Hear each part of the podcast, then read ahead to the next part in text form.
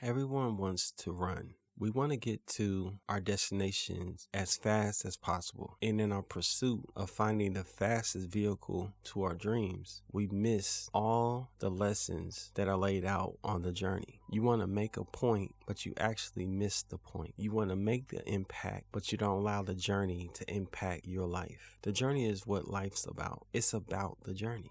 It's about learning lessons that will build you and create and transform you into the person that you desire to be. Before you can run, you must walk. There are steps of movement and action that we must take before we get to the next level of movement and action. Becoming an expert of your now requires you embracing the moments and the challenges that you face. Everything that's in front of you isn't meant to destroy you or hinder you, but to make you stronger. As you build yourself up, you begin to see that your journey is necessary for your growth. Growth into the idea and the person that you desire to become. Don't withhold yourself from embracing the journey because you are too focused on your destination. The destination can wait because right now, what's important is not what's ahead, but the next step in front of you.